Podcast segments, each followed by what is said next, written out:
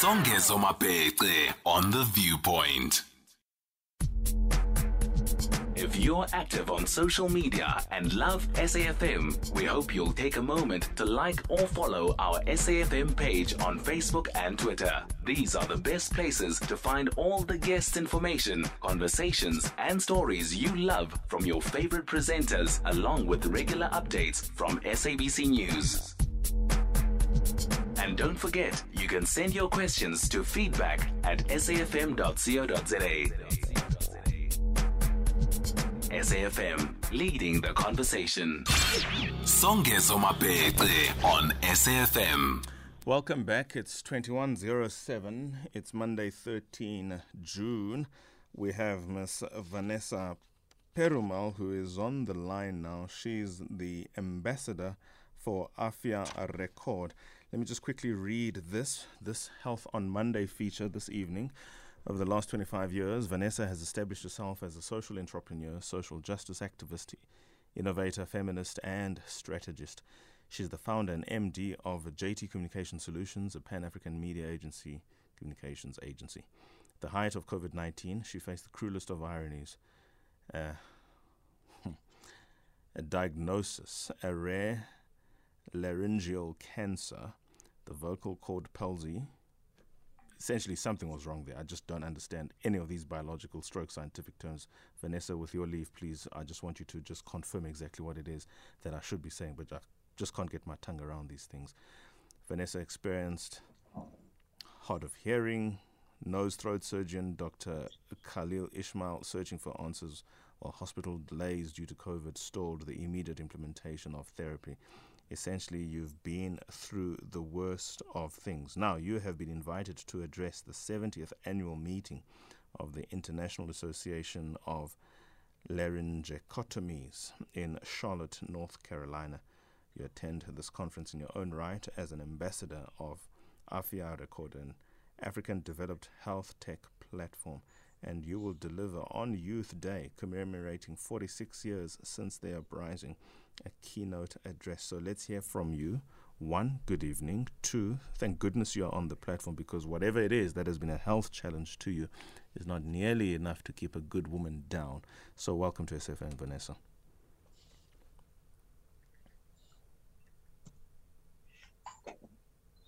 You doing? Thank you for having me. What's going on? what I mean, all of these conditions that you have experienced, here you are still standing. Just give us a biological um, summary or a healthcare summary of all of these things that you have just been dodging and finding yourself in and having to recover from. Long story short, on the 9th of May 2020, I was diagnosed with one of the rarest cancers during COVID 19, social distancing level five. And I literally had four days to make a decision whether I live or die. And the decision was that I remove my vocal cords to live. So I had a total laryngectomy.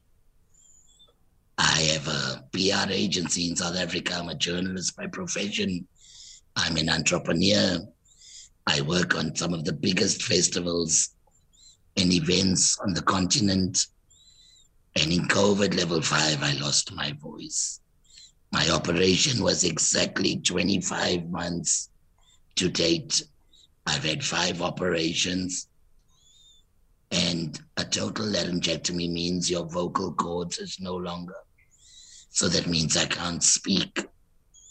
But now, through medical innovation, I have a voice prosthesis.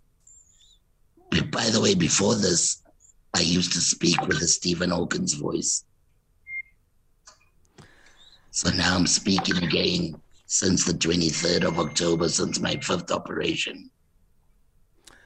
And I'm hoping that John Kamara is on the line. Yeah, John is going to come on the line very quickly, but I mean, wow, this is just staggering in COVID, with all the trauma in those early stages that the world itself 24 days in ICU. 24 days in ICU, even before we get there, you get diagnosed. What is it that you were experiencing to the extent that you needed hospital, um, you needed to be in hospital, or you were told? I mean, what is a trigger? And what had you been experiencing up to that point before you knew, okay, you've got four days to make this decision? I had a year of testing.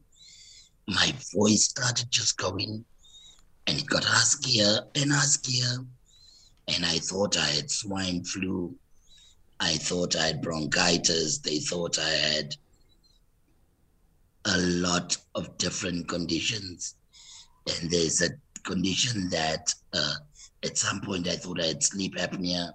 Mm-hmm. And I kept on going for testing for an entire year. And eventually I was diagnosed. Wish one of my kids would tell me what it was called spasmodic dysphonia. And the president announced that we're going into lockdown level five. Yes. And in the announcement, remember they closed up all hospitals. There was a moratorium. So Dr. Ismail didn't do the operation in April, he did it in May. When I went in for spasmodic dysphonia on that evening, the CT scan came back and it said, and he said, listen, I think you have a chondrosarcoma. Well, he didn't know at the time on that particular time but he said it's definitely cancer. And within four days, we had to go into hospital and book this appointment. I need to tell you this. My family and I were really, and I'm very big on social media. I live on, on Facebook. We had the privilege of having the entire South Africa pray for us. At the time of my diagnosis and at the time of my operation, 100,000 people in South Africa were still alive. In 25 months, 100,000 people died of COVID. And I got to live. I got into one of the best hospitals on the continent in Donald Gordon, mm-hmm. one of the most curious minds in the world, one of the most blessed strategists on the continent I paid a staggering amount of money, and my entire medical team had not seen my cancer. So that 24 days, the first seven days was really horrific. It's uh, very difficult to be in a space where humans are not educated and do not put themselves in a knowledge position to understand the patient they're dealing with. Hence, as I get invited as the first African, which I find quite annoying, quite, quite frank, frankly, 70 years later, as a Pan Africanist, to be invited to speak at the International Association of Laryngectomy is one of the key reasons I've decided to go was because I found through collaboration Botanian Labs and meeting John Kamara and his team. Sorry, that's my fireplace. Discovering that there's a medical app which is now going to beca- become a web based portal that records data in real time of my medical history. I found it compelling to use my voice effectively. Fantastic. You know, I made a, I made a plan with Jesus when he sent me back that I need to be more intentional and purpose driven.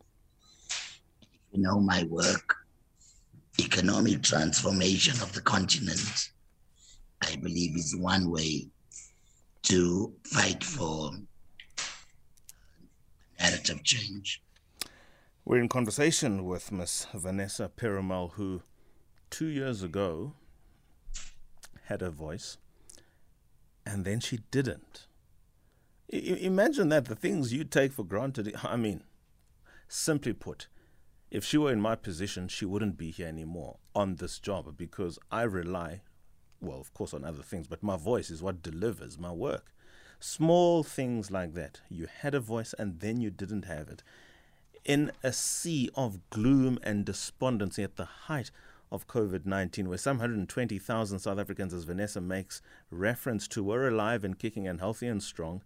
And then COVID came, and just like that, they were gone we certainly do give thanks for your life, Vanessa, first and most important thing. And thank you for being as strong to share your voice, albeit differently. But I think the purpose for which now you have gone through this journey is to lend your voice and give many other people voices. And in that regard, we're going to bring onto the platform John Kamara, who is the CEO of Afya Rekod, which is a patient driven health data platform built on artificial intelligence and blockchain technology. It focuses on patients and allows healthcare facilities, importantly, to capture, store, and have real time access and mobility of the patient's health data. John, good evening. Welcome to SAFM. Thank you so much for your time. Your preliminary thoughts in engaging the work of Vanessa, such that you will be accompanying her to North Carolina as part of this global message, really, about laryngitis? Um, I think first of all, Vanessa's um, story is phenomenal, especially that it happened during COVID as well.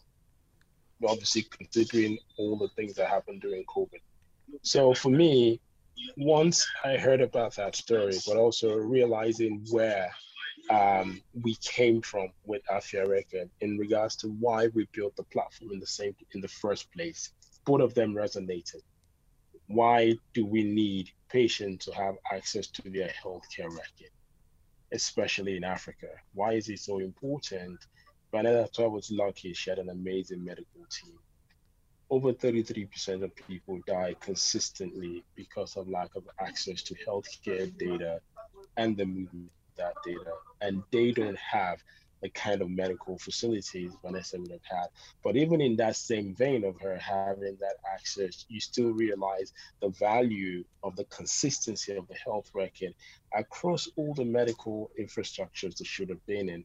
And even going forward as she tries to get other types of medical support, but being able to use that data for effective, effective efficient, and cost effective healthcare that is a reason why. And and my story is really a friend of mine died in a hospital in 2019, just before the COVID happened, and um, so we basically researched that information to understand why this had happened. And as we researched that information, we realized that he was diabetic. Um, so again, a chronic illness that he had been working through, and he just moved from um, Europe to Africa to chase the African dream. And by the time that he actually um, went to work on a particular day, when he had finished work, he was um, he had a seizure, and from that moment of having a small seizure, being rushed to a hospital, the hospital did the right things. They treated the symptoms they saw. They treated the fact that he was diabetic.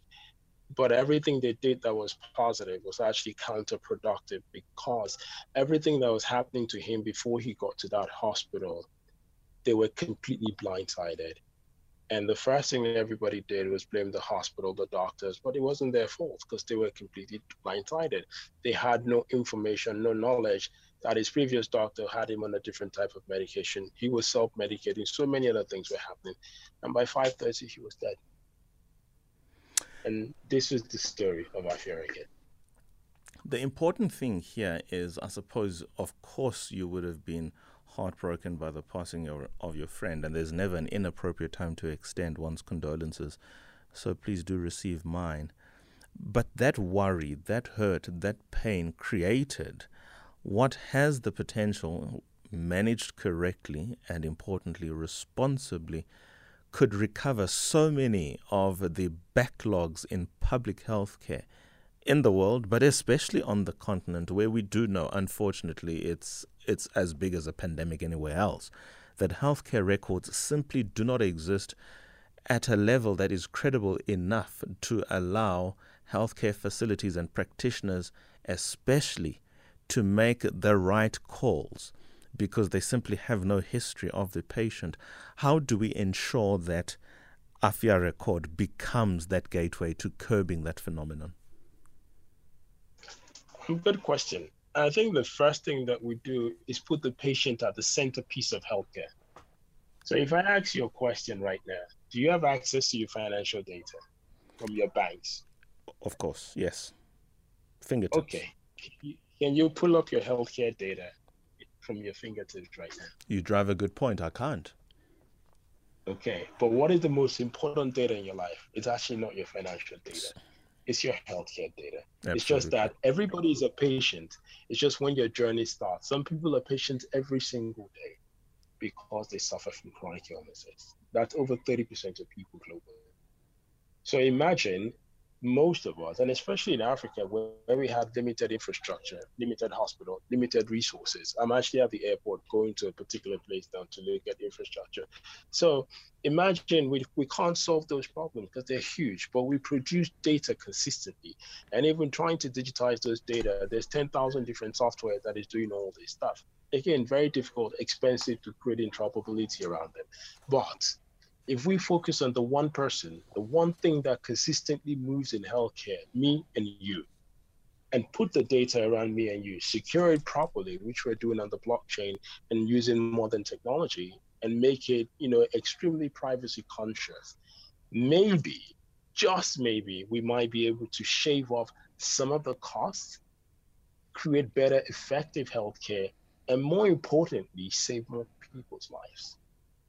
So you, when I ask you, do you have access to your healthcare record? You can just go pull it up and say, here's my healthcare record from every hospital that I've been to. But it also requires education. I have to educate you the value of why you have to do that, which is why we first focus on people like Vanessa who've been through this and who understand the value of healthcare data. So basically, we're building an opportunity for Africa to train the world how data in healthcare should be owned. Because legally, as long as you produce the data, you know, for years we've been lied to that, you know, you can't act. No, as long as you produce the data, it is legally and rightfully yours, Absolutely. and you have the sovereign right of ownership to it. But because people don't understand that, hospitals, everybody takes advantage of the patient. So when you when you ask for your healthcare record, it seems as if you're doing something completely foreign and unimaginable. Vanessa, let me bring you in here because John raises an important point. John Kamara, founding CEO of Afya Rekod, the healthcare platform, healthcare technology platform that allows access, patient access to data. Uh, from a activist point of view, I mean, this is not just an information issue. In the South African context, and you would be quite alive to these things, Vanessa, this is a constitutional right, among other things to information, your healthcare information in particular, and the ties to dignity, and if you really want to get into it, the right to life ultimately. How do we ensure there is this migration then from the very well, poorly arranged healthcare recording of data, particularly patient data, to ensure the credible platforms uh, that um, Afya Rekod presents as that we ensure people like you become the first in line as opposed to one of intermittent persons who will then have access to this information because this information allows you to make the most efficient decisions about your life, I suppose, correct decisions about your life, knowing what spaces to access when and at the costs associated with it. How, how, how do we advocate now for this sort of migration where this platform becomes central in the discussion of healthcare data being that primarily belonging to the patient? So to answer your question, my our agency JT Communication Solutions has had one of the strongest market shares in South Africa and in New South Africa. In the 18 years, we work on some of the most prolific arts and culture events. And during COVID 19, our captive income stream of a couple of millions of rands was diminished within one second, like everybody else's, when President Ramaphosa said that. Now, until I met John, and in my own journey, you know, I shouldn't have been able to make it. But because I've managed my as an entrepreneur, I manage my business well. Even then, I, with all my education I've proved to have so many gaps. About eight months into my operation, by accident, because of COVID level five, we did not have any visitors. But we had a visitor who explained to me our brother was a pilot had these billions of dollars. And she dropped off. Oh, by the way, I'm sure your dreaded di- disease cover from my insurance, you know, paid you out. And I'm like, what the fricadelle? I didn't even know that. I had dropped my life insurance to quite a bit. Significantly, what's important when I call Discovery Health, they paid me out immediately tens of thousands of rands. But they had missed, they had selectively paid me out. When I went to my ENT, he went on his computer. I said to him, Why did you tell me I had a T4, which is uh, most life threatening of cancers, as a total laryngectomy patient? And he said, No, just give me the, their number, their email. That same evening, I sent the email, he sent the email.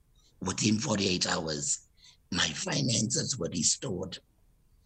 I was able to pay off five of my houses overnight because of a medical, you see, because of the link to an insurance policy that I didn't know. I subsequently met one other survivor, and so was listening tonight, I think, mm. as a result of the information they paid off two of their houses. So apart from, you know, Shoni died in hospital during COVID. It was all over the news, one of our good friends. And he kept on saying he was hungry. There was no COVID in his body. And there wasn't any record to prove his medical status. When I was in hospital for seven days, I felt I was abused by the by the medical system because they didn't take the time to listen or to be informed about my own medical records. I think ultimately what you are saying is there is a great information asymmetry between patient and one's and the other and the other stakeholders in healthcare, be it the facilities, be it the funders, administrators like your discoveries and your bonitas as the case may be, to the health practitioner in certain instances, more especially when you're talking about misdiagnosis. I mean, a misdiagnosis has got some serious consequence, as you clearly discovered. Thank goodness for that fortuitous conversation. How then, final question to you do we bridge that gap? Of information asymmetry between I, as the patient, and one who's going through this healthcare challenge or journey, between those who are employed, who are my security against this healthcare condition, to at a minimum give me the right information so that in this instance it can be a financial break because we do know how unfortunately expensive healthcare in this country is expensive because for the most part we access it where we can through the private sector because in the public sector although one might get it it's a question of when one might get it. So let me go first. What i like about Afya Rekod is they automate the patient portal. They intimating that mobility of data will be immediate and that you'll be able to have access to your records. And as they automate the portal, like Uber and all of these technology enablers, I'm hoping that we as Africans will then get on board and hold to account the entire medical fraternity, but also empower ourselves and I'm gonna hold John to account because I've I'm patient number one in his team. so so you know we're going to the USA. Why? Because it's important to onboard and support African innovation and I'm going to let John speak. Certainly, because that would have been my next question, John, and this is the final conversation. Vanessa, for now, though, thank you so much for your voice. We certainly do wish you well, and please come back and tell us how you were received in the United States and particularly what you are going to address there. I don't want to ask that question because I just think it's a little premature at this stage. But, John, from your end, and I think from a business angle, how do we, um, wh- where are you looking to pitch? Your your your product, Afya Rekod, and what are you hoping to get, be it support or partnerships from the US, ultimately to bring back to the continent, so that we can have the feel good story that we are all yearning for. Uh, thanks very much. I think for me, the first thing is to show the world that we can build deep technology platforms out of Africa that can solve lives, save lives, and solve global problems. And like I said, so when I was in Paris, I changed now. I said 10 years from now, you see us here because we're not trying to build a business because we are focused on trying to make money. We want to save people's lives. So our impact agenda is much more stronger than even our commercial value. And, you know, either it happens today or 10 years, for me, this is a life journey. It's not building, uh, I'm, it's a pain. I want, you know, 10 to 15 years from now to see half a billion Africans have access to their health record. And the goal is I start with the first patients who are more threatened with lack of access to their health data. And they're the ones who become the ambassadors and the champion. They're the first 10,000, 20,000 patients we give this platform to across Africa, where we work with providers of insurance. Okay, allow your chronic illness patients to on board and actually store their data themselves. They have the data. Vanessa has the data she doesn't need to go back to a hospital to store that. She can basically onboard all her data by herself from day one. And there's so many other patients like that. So because if we if we rely on the infrastructure, there's so many bottlenecks and there's so many regulations and unnecessary jurisdictional issues. But the patient directly I, as a patient, I can pull my health data. And and the second question, if I ask you right now, your health data, you can probably get it on email, WhatsApp, um, phone, even paper scan, all these different ways. Well, what I'm saying is, but those people who have to, we will help you consolidate it in one consistent value. We'll give you tools to help you model and monitor yourself, even track your healthcare. Then you can add your doctor. You can score the data of your kids. It doesn't have to be with some hospital. It's with you. You can add, you know, you can add your scan. We just did a partnership with General Electric Healthcare as one of the first startups in Africa where we can now put scanning image and we're pulling image from scanning eh, devices into the patient portal. So whenever you go to scan anywhere, once we're connected with that, it would draw the image directly to you, irrespective of the device owner. So this is some of the things that we are doing to say, look, out of Africa, we want to solve a problem that help us reduce the cost of health infrastructure and the cost of the burden of healthcare. But from a global perspective, even though I was I grew up in Ireland in Dublin, I still don't have direct access to my health record, but it's somewhere digitized. What if something happens to me now? Mm-hmm. Fair point. And that is the question. Critical question. That is the problem. So either the data is digitized today or it's not digitized, it is the same problem. You don't have immediate access to the most important data in your life. And it certainly is the most important data, data that belongs to you, Afya Rekod. Here's hoping then you can change the game and change the good, the game for good for the better. Thank you so much and safe travels to the US. I understand you're leaving Nigeria tonight, as is Vanessa from South Africa. All the very best then as you engage the world in healthcare in North Carolina. 2135, that was hashtag Health on Monday here on SAFM. One more story, hashtag Top Scholar.